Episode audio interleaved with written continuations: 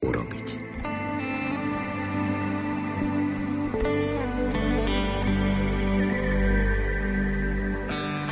Ak nechcete, nemôžete spať, alebo vám to nedovolia povinnosti, Rádio Lumen chce byť aj naďalej vašim príjemným spoločníkom, aby naplnil váš nočný čas krásnou hudbou, pokojným slovom a novou nádejou.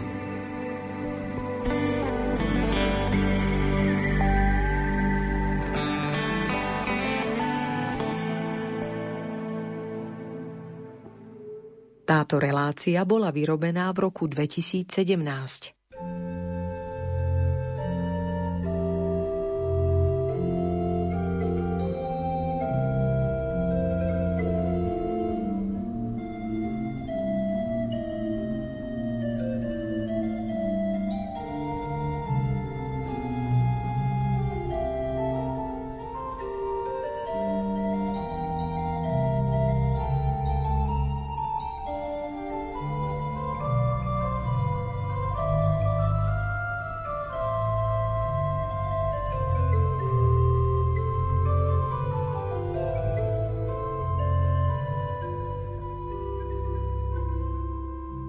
Milí poslucháči, v nasledujúcej chvíli vás zavedieme do malebnej farnosti Klášterec nad Orlicí a dôvod našej návštevy v tejto dedinke Kráľovohradeckej diecézy.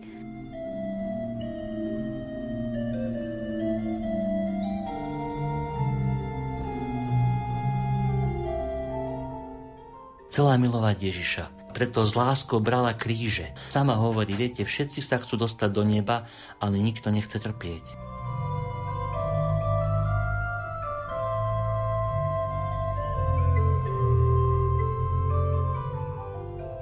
cítim veľmi dobrú atmosféru. Ja sa zo všetkého radujem, lebo Pán Boh je všade, ale boli aj chvíle, kde to bolo mimoriadne.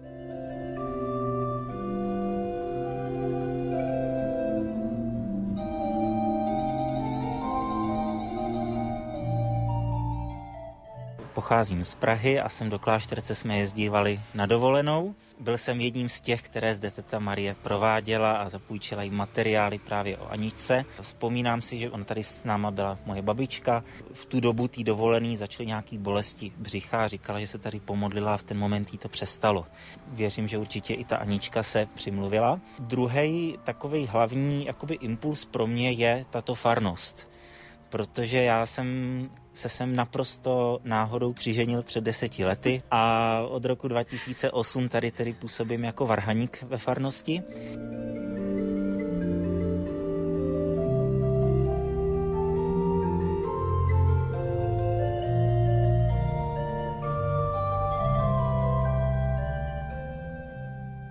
Ako ste už počuli, práve otvárame životný príbeh o milostenej duše stigmatizovanej mystičky Anny Bohuslavy Tomanovej.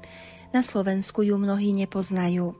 Nevšedné svedectvá, ktoré sme o nej a jej obete za svetosť kňazov i jej pomoc ľuďom v rôznych situáciách zaznamenali, vás verím, zaujmu a obohatia. V Českej republike už totiž pripravujú podklady k jej možnému blahorečeniu – a čudo, 46 rokov prežitých v povesti svetosti, v stave ochrnutia na lôžku, preberanie chorôb iných na seba a posvedcovanie seba i druhých práve cez utrpenie je téma, ktorá si zaslúži pozornosť aj ako podnet na zamyslenie či prehlbenie duchovného života alebo povzbudenie v rôznych skúškach. Reláciou kríže iných brala na svoje plecia vás počas 60 minút budú sprevádzať hudobná redaktorka Diana Rauchová, zvukový majster Matúš Brila a od mikrofónu redaktorka Andrea Eliášová. Prežite s nami na frekvenciách Rádia Lumen pokojné chvíle.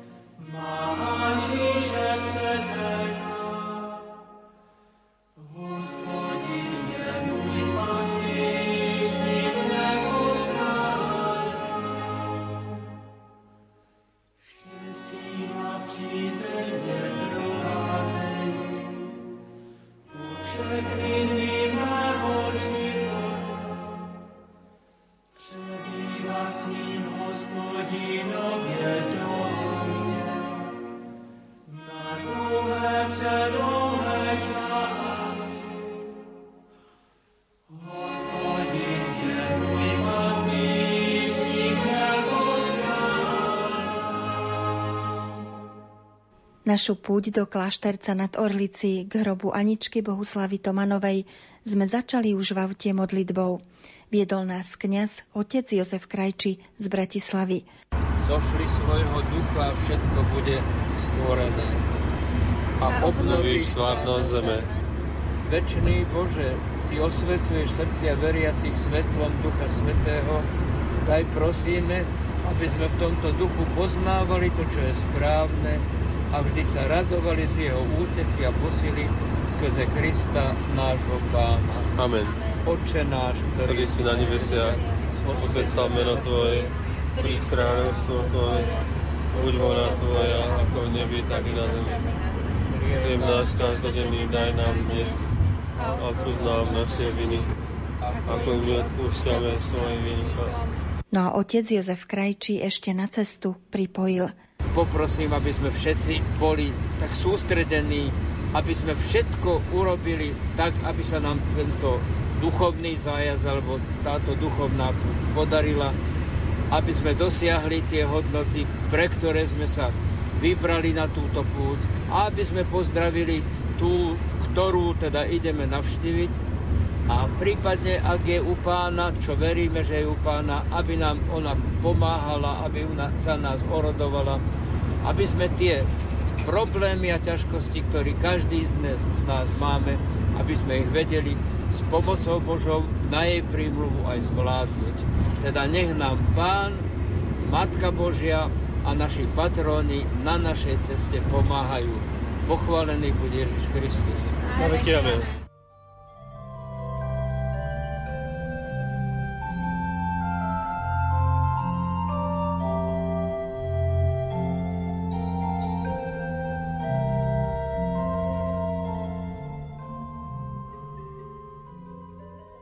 Naším sprievodcom na púti za životným príbehom Anny Bohuslavy Tomanovej bol doktor teológie Ivan Kiko z Nitry, ktorý o nej napísal aj knihu Farnosť Klášterec i hrob, kde je pochovaná, už viackrát navštívil. Skôr než sme vstúpili na kláštereckú pôdu, zastavili sme sa ešte na hore Matky Božej, na nedalekom pútnickom mieste Králiky, kde nám dal náš sprievodca aj tento výklad k životu a osobe vzácnej českej mističky. Žila tu na nedaleko, sa to volá Pastviny, taká maličká obec. Budeme cez obec prechádzať. Ten rodný dom ešte existuje, ich, kde ona žila. A videla proste cez okno požiar, ako štvoročná sa tak zlakla, že sa zošmýkla z lavičky a keď sa šmýkla, tak tak nešťastne spadla, že si udelila chrbticu, začala mať problémy. Rodičia ju hrešili, mysleli, že nechce chodiť. Ale keď sa stala situácia, že sa toto dieťa doplazilo až na pole za nimi, kde oni pracovali, tak vtedy zbadali, že naozaj je to vážne, tak boli s u lekárov rôznych a čím častejšie chodili k lekárom, tak tým sa aj zdravotný stav zhoršoval. E, lekári nevedeli, akú má diagnózu, až nakoniec sa stalo, že úplne teda ochrnula, bola ležiaca. Chodieval k nej kniaz, ktorý bol veľmi dobrý ten kniaz a naučil ju dobre sa modliť. Čítať sa nevedela, pretože mala ochrnuté aj ruky a nohy. Telo rástlo, ale ručičky a nožičky nerastli, takže mala zakrpatené tie ruky a nohy. Ale vedela sa dobre modliť. Prichádzali tam aj dievčatá, spolu spievali, modlievali sa rúženie, s takou láskou, akože prichádzali za Aničkou. Sa to totiž udialo v tomto regióne ten Aničkin život, ona nikde inde nebola. Králiky, Černá, Dubenec, Klášterec, Pastvin, to je celé. No a e, vlastne v tejto Černej po prvýkrát sa stala taká situácia, že upadla do extázy. Proste v nejakom takom stave, čo si nevedela vysvetliť, kde vlastne proste pani, že ju pripravoval na to, že príde čas, kedy dostane, dostane jeho rany. Ale ona o tom nerozprávala. Typické bolo pre Aničku totálna, absolútna pokora a jednoduchosť. A je možné, že Pán Boh videl v tejto duši tieto schopnosti alebo tieto dary a vlastne možno, že práve preto aj tieto, tieto dary vlastne teda tieto rany daroval potom. Sigmy dostala presne vtedy, keď sa jej narodil brat a tento jej brat, ona chcela, že aby sa stal kňazom. Tak e, vlastne mu vymodla povolanie takým spôsobom, že ochorel ten brat a dosť vážne ochorel ako malé dieťa a Anička vtedy prosila pána Ježiša, že Pane Ježišu, keď ma máš tak rád a že ma navštevuješ, prosím ťa, zober túto chorobu bratov, že ja ju radšej ju zoberiem ja ako on, len aby sa tým kniazom stal. A pán Ježiš to naozaj prijal. Zobrali ju do kostola, lebo už tedy nemohla chodiť, tak na vodičku priniesli do kostola, bola svetá omša a po svetej omše už vynášali. Vlastne pán vtedy prijal túto jej obetu a tam vlastne sa zistilo to, že má túto schopnosť preberať tie choroby akože druhých ľudí na seba. Prvý bol práve tento brat, ktorý sa z toho dostal. Ako malý chlapec jej hovorí, Andula, nebreč, vždy, když ja budu tým farážem, potom si te vezmu na faru, budeš sa mnou byť, budú sa o tebe starať. Naozaj potom on teda vyštudoval, eh, bol najprv redemptoristom, potom sa stal diecezným jazom, a keď mal prvú svetú omšu, primičnú svetú omšu v kostole, tak u nich bola dovolená aj doma mať svetú omšu práve pri Aničkinej posteli. Biskup dal dovolenie, že mohol, tak iný kňaz slúžil svetú omšu pri jej posteli. A vtedy, keď je podával Eucharistiu, tak tedy z hrôzou zistil, že Aničke tečie z čela krvavý pot a mala prerazené ruky a nohy s trasúcimi rukami, tak to, to opisuje, s trasúcimi rukami dával Eucharistiu do úst. Potom hneď po Svetom si spísali protokol, ktorý nikto neočakával, ani samotná Anička, či to bol pre všetkých v úvodzovkách taký šok, hej, že dostala stigmy. Týmito stigmami vlastne sa to celé akoby v jej prípade, v jej živote rozbehlo. Prichádzalo tam mnoho ľudí za ňou. Niektorí zo zvedavosti, niektorí ozaj z túžby prosiť ju ozaj úprimne o teda príhovor, o modlitbu a tak. A ona dokázala každého prijať. Prišla tam za ňou matka s cerkou a hovorí, Anička, prosím ťa, pomodli sa za nášho tatínka, za nášho otca, lebo je veľmi chorý a potrebujeme, aby bol doma. Anička sa na posteli modlí, Pane Ježiši, ja som tady k ničemu, prosím te, daj mi tú jeho chorobu, ať sa on uzdraví. A naozaj sa stalo, že proste jej sa stav zhoršil na nejaký čas, on sa uzdravil. Doktor Kiko spomenul ešte aj zaujímavú vec. Anna Bohuslava Tomanová vedela identifikovať relikvie svetých. Dodnes sa málo vie o tom, že podľa jeho slov rozpoznala relikvie svätého Metoda, ktorého hrob, ako je známe, sa do dnešného dňa nenašiel. Telesné ostatky, o ktorých sa Anna Bohuslava Tomanová vyjadrila, že patria svätému Metodovi, sú ešte stále predmetom cirkevného skúmania preto církev ešte zásadné stanovisko k tejto veci nevyjadrila.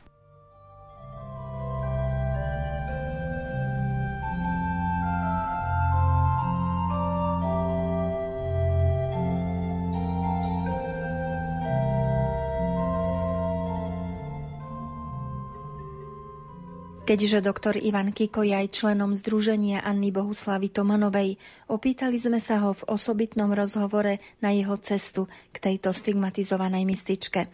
Čím ho najviac oslovil jej život, že sa o ňu začal hĺbšie zaujímať? V prvom rade to boli svedectvá, ktoré som mal priamo od dovtedy žijúceho svetka, kňaza Emila Štekera, ktorý mi rozprával, na vlastné oči videl, keď bol pri Aničke, že sa udiali také zvláštne situácie. Čo mi tak veľmi utkvelo, bolo to, keď jedna pani prišla s malou cerkou, to dievčatko stále bolo nespokojné, stále plakalo, ale keďže sa pani už prislúbila, že Aničku navštíví, tak zobrala aj tú cerku, síce plačúcu a nevedela, čo je, ale keď prišli k Aničke, posteli, tak ona vtedy práve upadla do extázy a videla, že z Aničkinho ucha vyteká tekutina, nis alebo niečo také. V tom jej cerku jednoducho zostala v, v pokoji a Anička chorobu, o ktorej ani tá pani nevedela, vlastne prevzala a dozvedela sa to až potom, keď navštívila lekára. Lekár povedal, že tá vaša cerka prekonala zápal ucha. Anička na tej posteli bez toho, že by aj nejako na to poukázala, ale takýmto spôsobom prebrala túto, túto chorobu. Pani Nosková sa volala tá pani.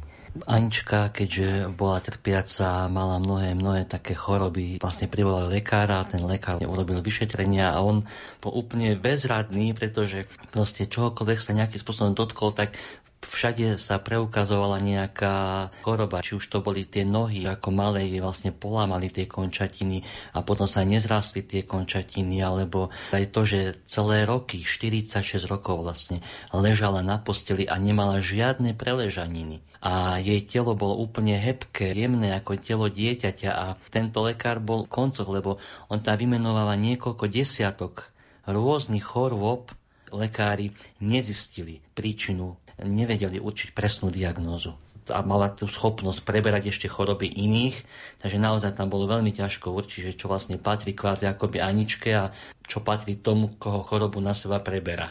Teda podľa tých vašich poznatkov, kde ona tak najviac čerpala silu, aby toto dokázala znášať a uniesť? Prvom rade to bola veľká až mimoriadná úcta k Eucharistii, k Bielemu kráľovi. Keď jej prinášali Eucharistiu, ona úplne žiarila, proste sa tešila dennodenné príjmanie sviatosti. Potom to pokorné aj prijatie tej svojej situácie a tá odovzdanosť, pretože aj v tých extázach, keď prichádzala pána Mária alebo pán Ježiš ku nej, bola tu taká určitá ponuka toho utrpenia, že prijať prijať aj za druhých. Ona to s veľkou láskou robila. Bez toho, že by niečo za to chcela. Chcela milovať Ježiša. A milovala ho v Eucharistii, milovala ho počas tých extáz, milovala ho v tých ľuďoch, ktorí k nej prichádzali. Uchvacuje ma tá jej odozdanosť a tá jej pokora. Neuveriteľná pokora že nebolo vlastne zo žiadnych tých desiatok svedectiev vidno nejako, že bola netrpezlivá, že by reptala, že by sa vyhovárala, že by protestovala,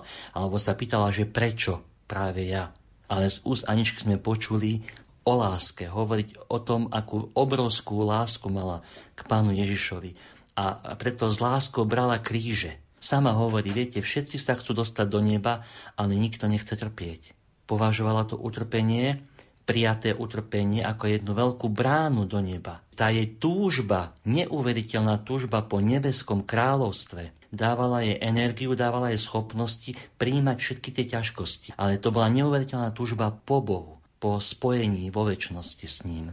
Vy ste naznačili mimo mikrofónu, že vlastne jej príbeh vyšiel najavo aj vďaka obetavému statočnému kňazovi Pátrovi Filipovi Antonínovi Štajnerovi, ktorý roky leží nehybný na lôžku a komunikuje iba očami, mrkaním. On nadiktoval celý jej príbeh, aby sa zviditeľnilo jej dielo. Máte poznatky, ako vzniklo toto zvláštne duchovné spojenectvo Pater Steiner a Anička Tomanová? Pokiaľ mám vedomosti, tak Páter Filip bol teda veľmi angažovaný kňaz a veľmi obetavý kňaz. Jeho diagnoza je taká, že vlastne človek e, dokáže žiť s touto diagnozou 2-3 roky maximálne. On už žije 15 rokov a on stále tvorí.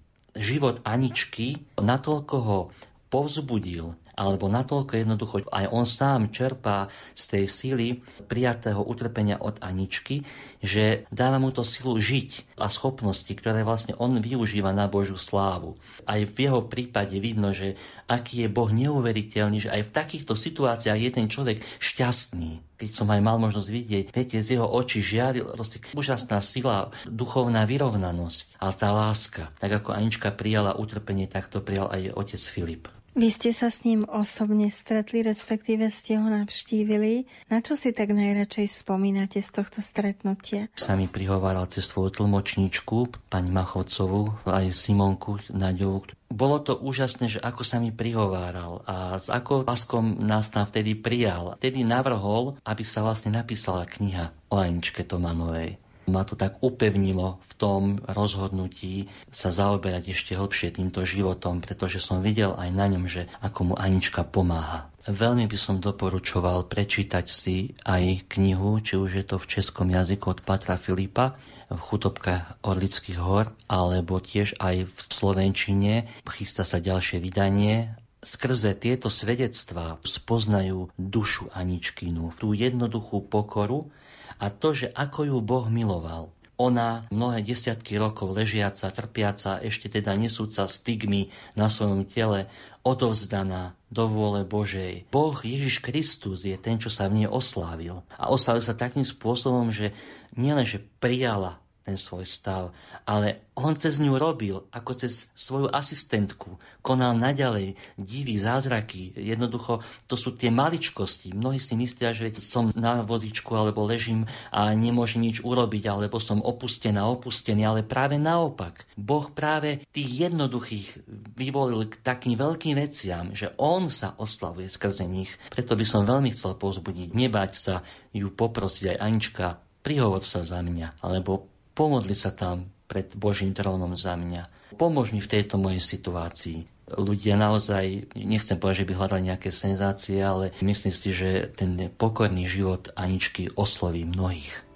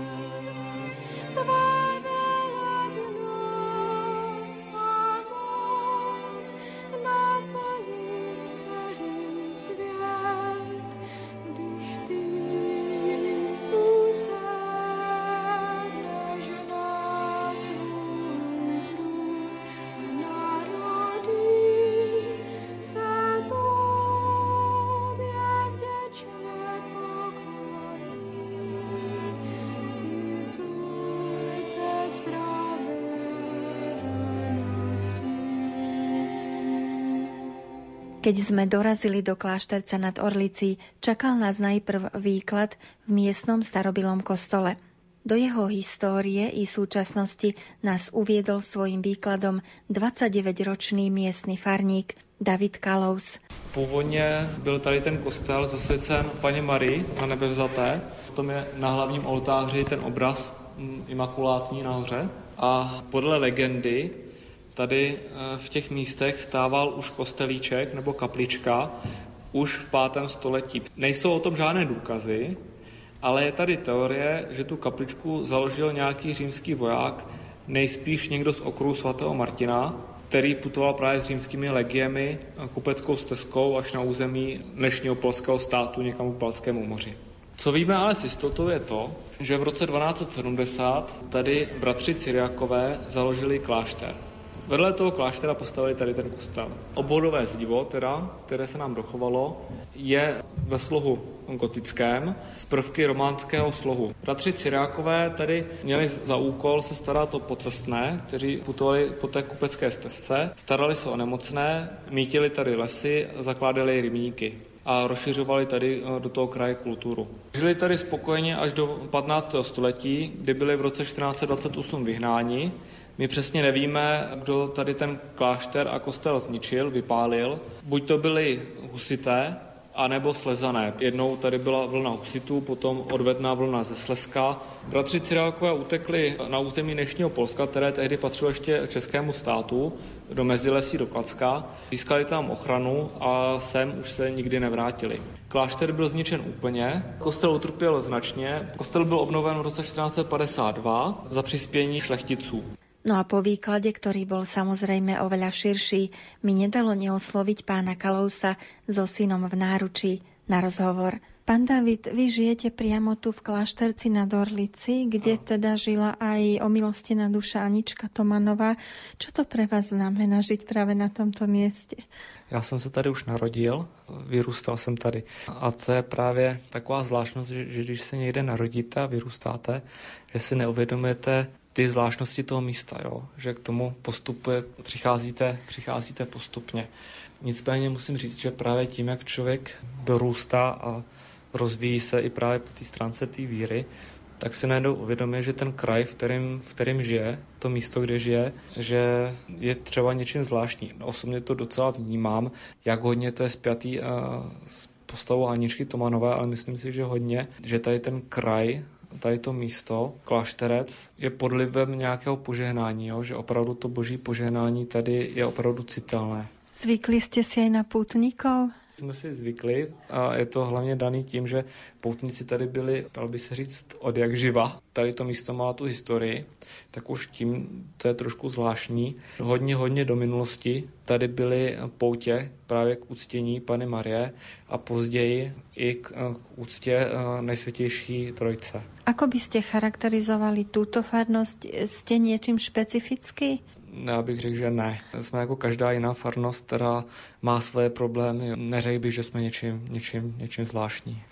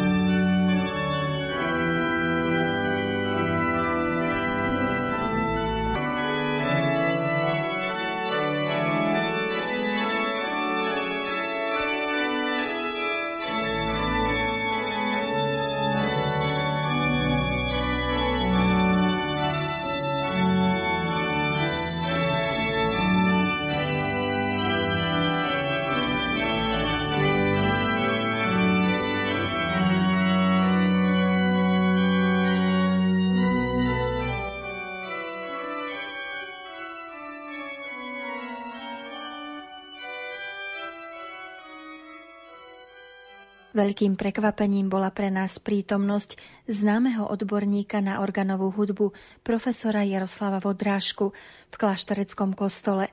To, čo ste pred chvíľkou počuli, bola práve jeho hra na miestny orgán. Dozvedeli sme sa, že v súčasnosti v tejto farnosti žije, kam sa presťahoval z Prahy.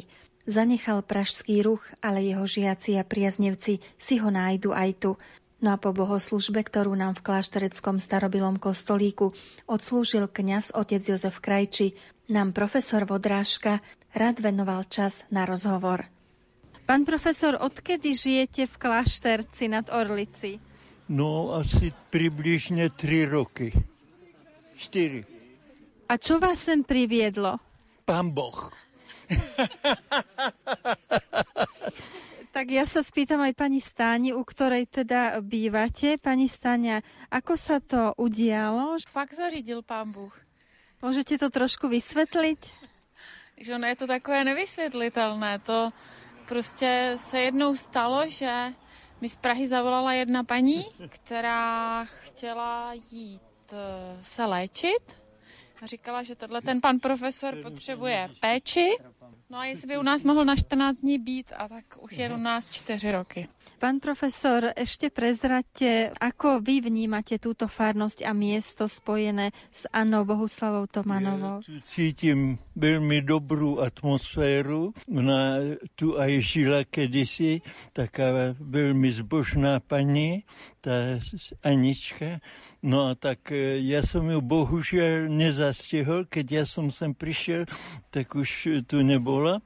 Ale to, čo sa rozpráva, tak e, to je naozaj niečo mimoriadne, tak ja si myslím, že je to ovlivňujúce, že celá tá farnosť je taká pod Božou ochranou.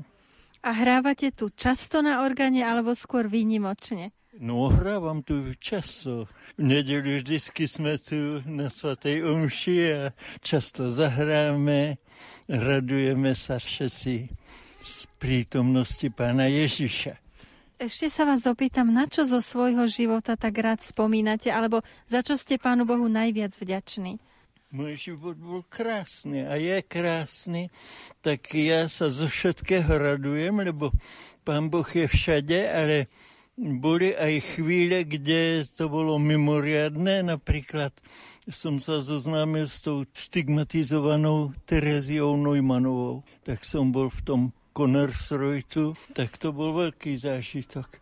No inak e, všetko bolo pekné na konzervatóriu, na AMU. Ja som učil vyše 30 rokov na týchto dvoch školách. No práca so žiakmi bola krásna a koncerty som robil a robím ešte. No tak aj v Prahe sa mi páči. Tam je moc zbožných ľudí v Prahe. To sa nesmie podceňovať. Keď niekto hľadá e, niečo svetského, tak sa s tým svetským aj stretá ale keď hľadá duchovné veci, tak sa zase stretne s náboženskými ľuďmi. Čo by ste rád odkázali poslucháčom na Slovensku, ktorí vás budú počuť? Aby dôverovali pánu Ježišovi, aby ho ctili, aby sa mali navzájom radi, aby ctili všetkých ľudí na svete. S niektorými si viac môžu porozumieť, s niektorými menej. No a to nevadí aj s tými, ktorí sú inakladení, si môžeme na určitom stupni porozumieť.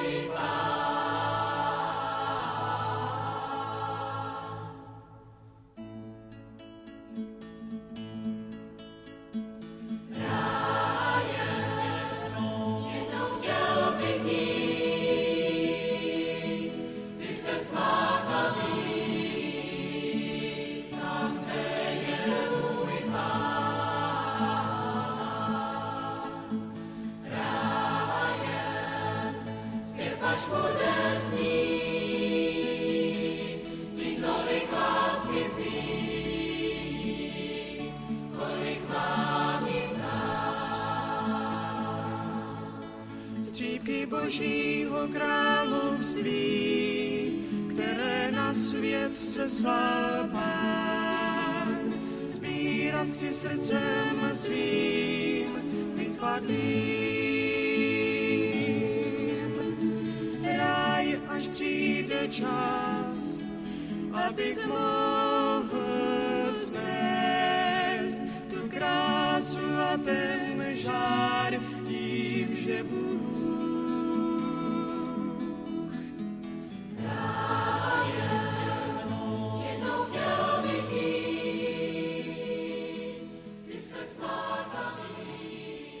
Stretnutie s predsedom Združenia Anny Bohuslavy Tomanovej sa konalo priamo pri jej hrobe.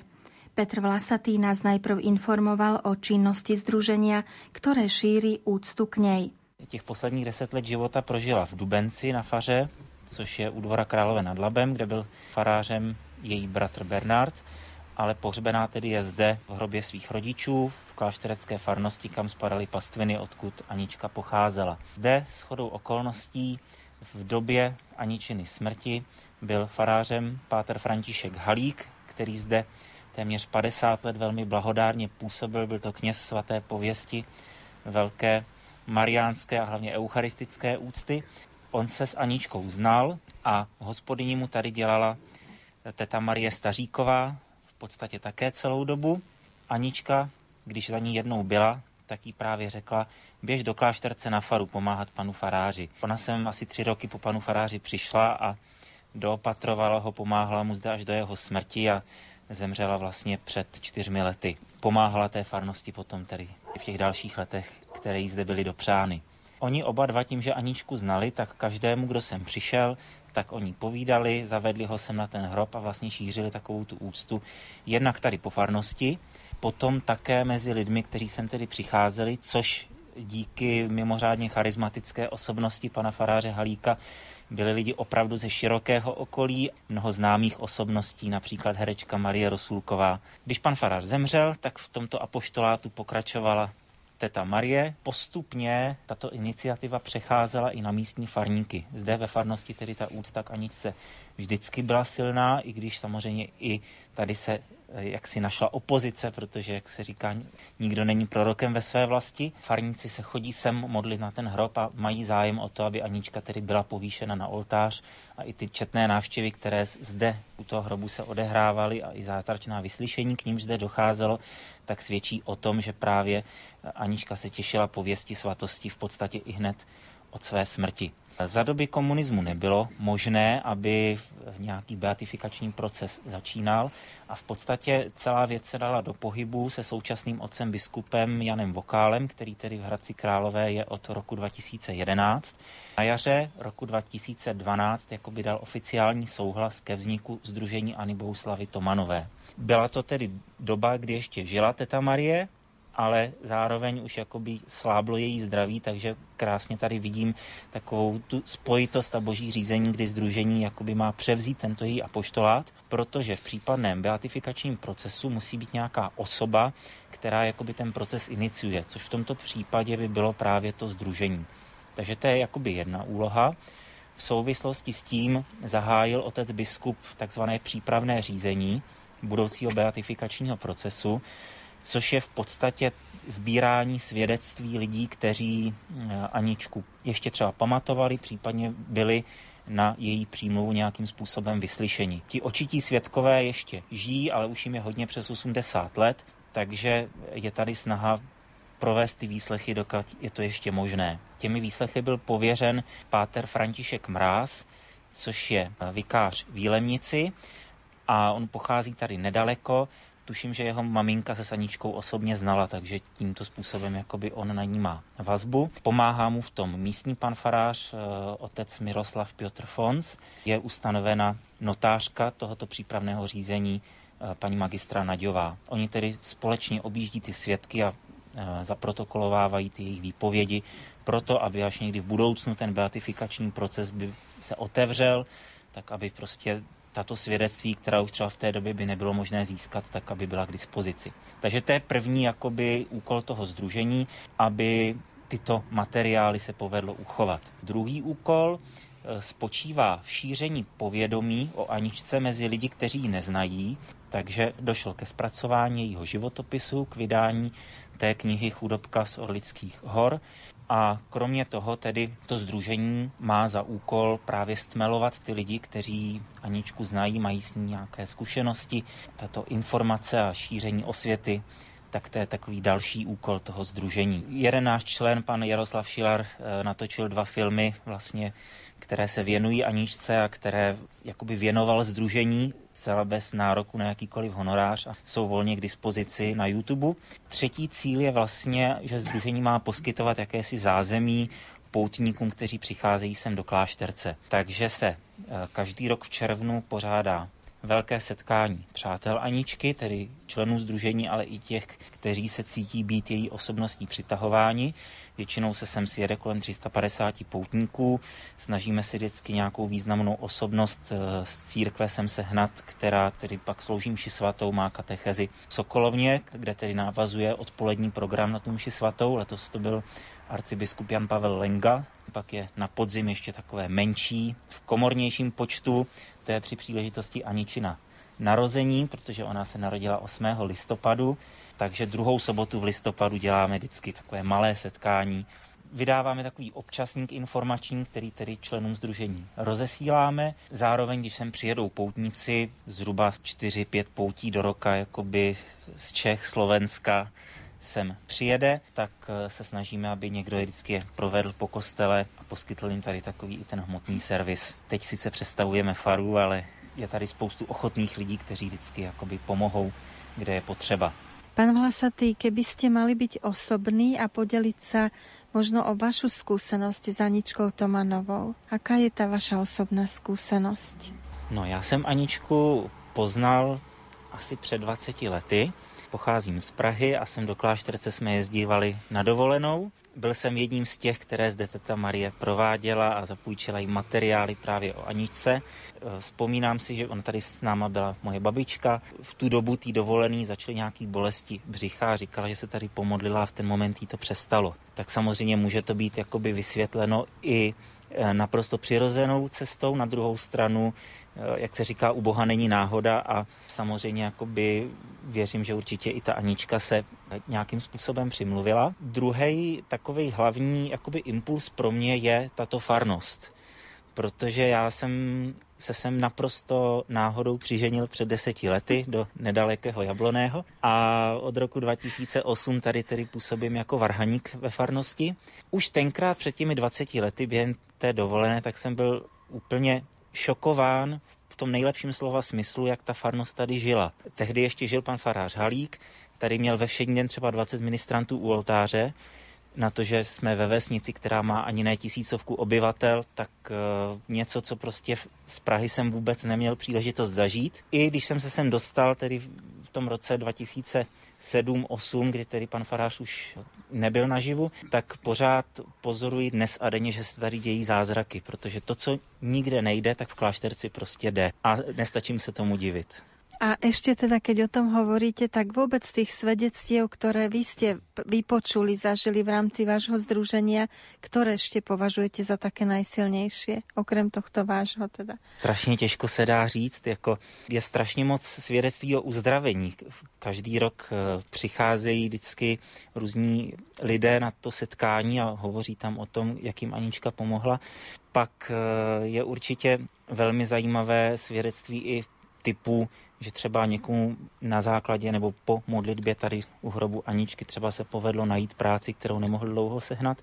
Velmi zajímavé mně přijde také svědectví, které podal Ivan Kiko, ktoré je zaznamenáno práve v tej knize. Pán Vlasatý, ako vidíte, čo sa týka časového hľadiska proces možného blahorečenia Aničky? To záleží na našich biskupech, protože tam vlastně je to o tom, že eh, v momentě, kdy otec biskup bude chtít otevřít ten proces, musí si vyžádat nejdřív dobrozdání České biskupské konference a potom teprve se ta věc postupuje do Říma, což je jeden aspekt toho celého a a druhý aspekt je jakoby finanční nákladnost toho celého. Takže proto jakoby v současnosti taky převažuje v diecézi takový názor, jakoby nemít těch procesů současně otevřeno moc, takže oni zatím prostě mají toho Pátera Toufara, který v tom celonárodním měřítku je přeci jenom známější. Vyčkává se, jinak si myslím, že jakoby tomu nic nebrání, jo? ale takové ty praktické záležitosti, tak z toho důvodu se zatím čeká. Dá sa povedať, že napríklad váš život zmenila Anička? Já si myslím, že ho soustavně ovlivňuje takovými mírnými krůčky.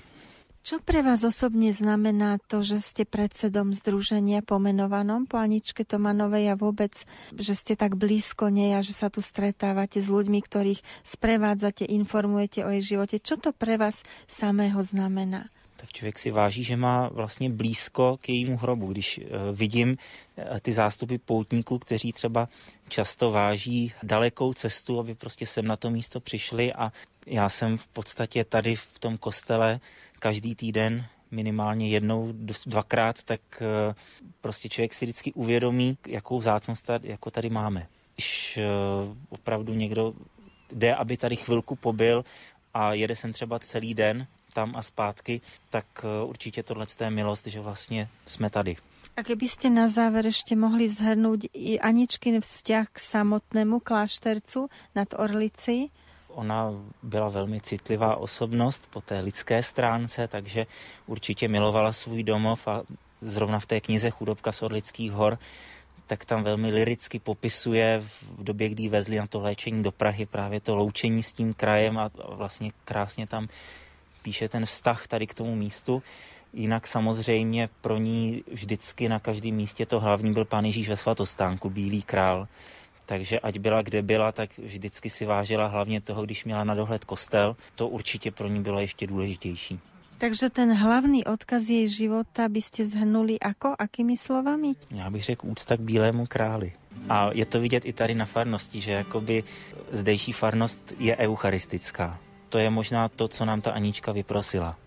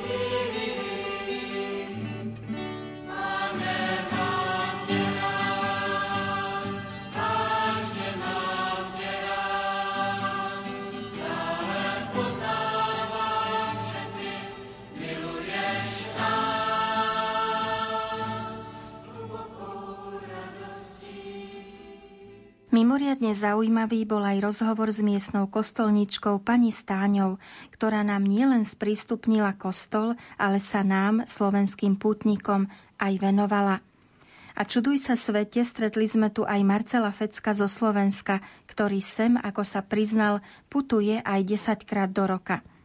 Od Petra Vlasatého a pani Stáne sme sa dozvedeli aj tieto pozoruhodné fakty, cez ktoré vnímajú nevšedné duchovné pôsobenie svojej vzácnej rodáčky. Kostel vypadá takhle navenek schátrale, ale Jinak teda se podařilo za posledních deset let udělat generálku Varhan.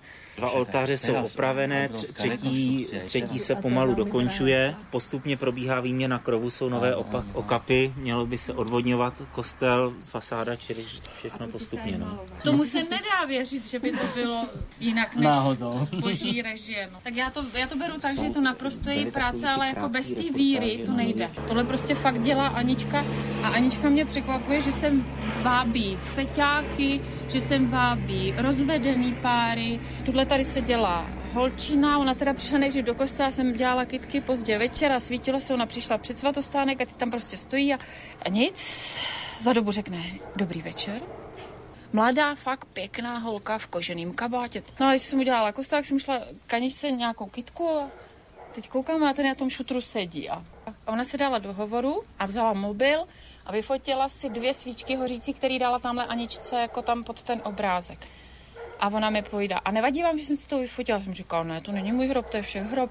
Víte, já mám přítele v Anglii a on je psychicky úplně vedle. A já jsem mu slíbila, že tady se budu modlit. A teď jsem mu tady zapálila svíčku za něj a za sebe a já sem budu dlouho chodit. Hm. Potkala se mi tuhle na večer, zase tady byl. A není tady zdaleka a řekla mi, Prosím vás, a proč u nás o, ní nikdo neví? Říkám, no to já nevím. To mm-hmm. musíte jezdit, to musíte to doporučovat těm dalším. Jakože by sem přijala třeba nějaká pamětnice nebo pamětník z té doby, to byste třeba řekli, že by bylo možné, že, ale že sem přijedou mladí lidi. Ale za tohle všechno hodně může knížka Pátera Steinera, potom ty, ty, ty nové příběhy, těch vyslyšení nebo prostě minimálně nějaké napravení stavu nebo tak. Přece není možný, aby profesor, který učí v Praze na konzervatoři, na AMU, hraje v Německu, je genius vlastně. Jak je možný, jako že je tady? A teď si vemte, že vlastně on na tom Františku umíral. Ten člověk přežil svou smrt. To jsou věci, které ne, neznám, nerozumím jim, ale to byly tak neuvěřitelné věci, že si říkám, když ho pán Ježíš má tak rád, a on ho má hodně rád, protože on vidí to, co my nevidíme, že jo. On vidí Eucharistii živou. On to pozná, prostě mu to září.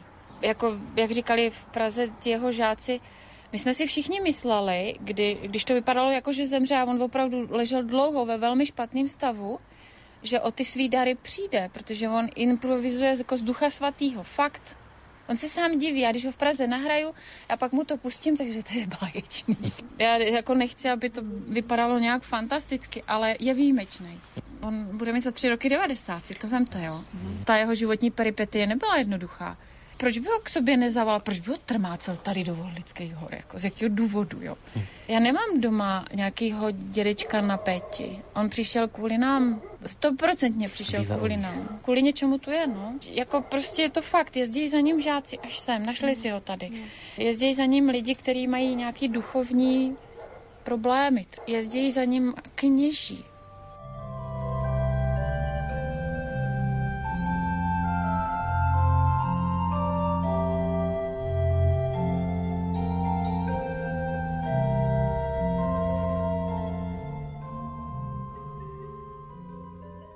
No a s kláštercom nad Orlici, jeho farníkmi i s Aničkou Tomanovou sme sa rozlúčili ako inak pri jej hrobe spoločnou modlitbou. Nech je zvelebený Boh. Nech je zvelebené jeho sveté meno. Nech je zvelebený Ježiš Kristus, pravý Boh a pravý človek. Nech je zvelebené meno Ježišovo. Nech je zvelebené jeho najsvetejšie srdce. Nech je zvelebená jeho predrahá krv nech je zvelebený Ježiš Najsvetejšej sviatosti oltárnej. Nech je zvelebený Utešiteľ Duch Svetý. Nech je zvelebená Sveta Matka Božia Mária. Nech je zvelebené jej sveté a nepoškodené počatie. Nech je zvelebené jej slávené nebestatie. Nech je zvelebené meno Panenskej Matky Márie. Nech je zvelebený svätý Jozef, jej prečistý ženich. Nech je zvelebený Boh vo svojich anieloch a svetých. Amen. Pani Ježišu, vo vznešenej sviatosti oltárnej zanechal si nám pamiatku svojho umúčenia z mŕtvych stania.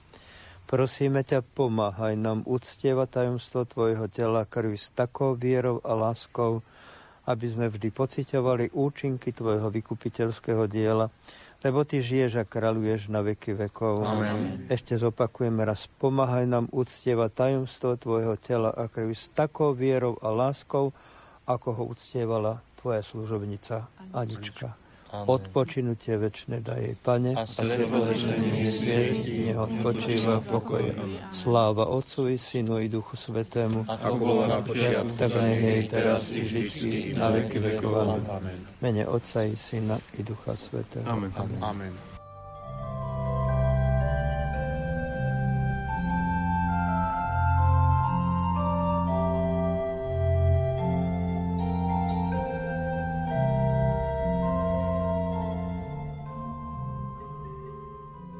Z púte v Kráľovohradeckej diecéze sme sa vracali bohači o milosti, povzbudení vo viere, ale bohači aj o príklad, ako v utrpeniach nereptať, ale posvecovať sa aj cez skúšky a byť tak blízko Bohu i ľuďom. Za všetkých pútnikov zhrnula svoje dojmy a postrehy z našej cesty pani Katarína Poláková z Bratislavy. A myslím, že naozaj veľmi trefne vyjadrila všetko, čo sme vnímali, precítili prežili na tomto milostivom mieste. Možno jej slová inšpirujú aj vás, aby ste hrob Aničky Bohuslavy Tomanovej niekedy navštívili. Anna Bohuslava Tomanová, členka tretieho rádu svätého Dominika, je naprosto jedinečná. Jednak svojou jednoduchosťou, svojim utrpením, ktoré bola schopná v tichosti obetovať spasiteľovi, ktorého nazývala Bielým kráľom. Sú dve, dve také veci, ktoré ma nesmierne zaujali. Podobnosť s Martou Robenovou a druhá vec, miesto, kde žila, ktoré je naplnené skupinou tak nadšených, nádherných ľudí, ktorí sa snažia priblížiť, odkryť a dokumentovať svedectvá jednak ľudí, ktorí tam prišli a ktorým Anička Tomanová pomohla. A na druhej strane ľudia, ktorí dokázali opustiť život vo veľkom meste, opustiť spoločenstvo akademicky vzdelaných ľudí a žiť možná až mnižský spôsob života v jednoduchosti, vnútorne napojený na Anu Bohuslavu Tomanovú ako budúcu svetu. Je to profesor Vodrážka, ktorý pochádzal pôvodne z Martina, zo Slovenska. Jeho rodičia, ktorých poznáme, Jaroslava Vodrážku, ilustrátora, Smelý Zajko v Afrike, Jozefa Cigera Hronského. A tento syn, ktorý je tak nádhernou osobnosťou, profesorom na varhany, na orgán, je človek, ktorý sa rozhodol žiť v klášterci nad Orlicí, pomáhať miestnej farnosti tým, že hrá svoje nádherné skladby a skladby veľkých hudobných skladateľov a liturgickej hudby hrá na organe, ktorý bol opravený. Je to kostol, ktorý je jeden údajne z najstarších kostolov prvých práve na území Čiech. Je tam hrob Anny Bohuslavy Tomanovej, kde celý ten cintorín dýchajú nesmiernym pokojom. Tá záplava kvetín v pozné leto v sumraku, v zmrákaní, v tmavej zelení, v kopcoch úplne zabudnutých orlických hôr, ktoré tak malebne zakrývajú jeden kostol, ktorý si žiada ešte veľmi veľa práce, kde sa nachádzajú v interiéri nádherné barokové oltáre, ktoré nesú množstvo svetých, Jana Nepomúckého, cez svätého Antonína, cez svetu Aju, o ktorej málo vieme, cez ďalšie plastiky, cez panu Máriu Lurcku a najmä teda obraz Svetej Trojice, ktorý je ako centrom tohto kostola a preto je aj zasvetený Svetej Trojici. Je to monumentálna stavba, ktorá si ešte vyžaduje obrovskú, obrovskú dotáciu a človek, keď sa tam nachádza v tom priestore a vidí, koľko hodnôt tam je a aká malinká skupinka ľudí sa snaží vybudovať, dobudovať, prebudovať tento objekt, tak je človek veľmi rád, že, že tam bol a skúma, že akým spôsobom je možné ešte ďalej byť nápomocný preto, aby toto miesto zachovalo túto pamiatku a završilo možná naozaj v prozbách o budúce svatorečenie Anny Bohuslavy Tomanovej. Na tomto mieste sa mi ešte páčila taká spolupráca medzi kňazmi, aj medzi lajkmi, aj zo strany českých autorov, či už v publikácii, ktorá vznikla Chudobka z Orlických hôr a takisto aj pána doktora Kiku, ktorý vytvoril knižku na Slovensku a takisto mnoho, mnoho teda lajkov, ktorí takýmto spôsobom napomáhajú k, k takému zviditeľneniu tejto skrytej osobnosti. Zabúdam na to, čo je za mnou. Chcem, Pane, vidieť len Tvoj kríž. A kráčam za tým, čo je predo mnou. Byť Ti tak blízko,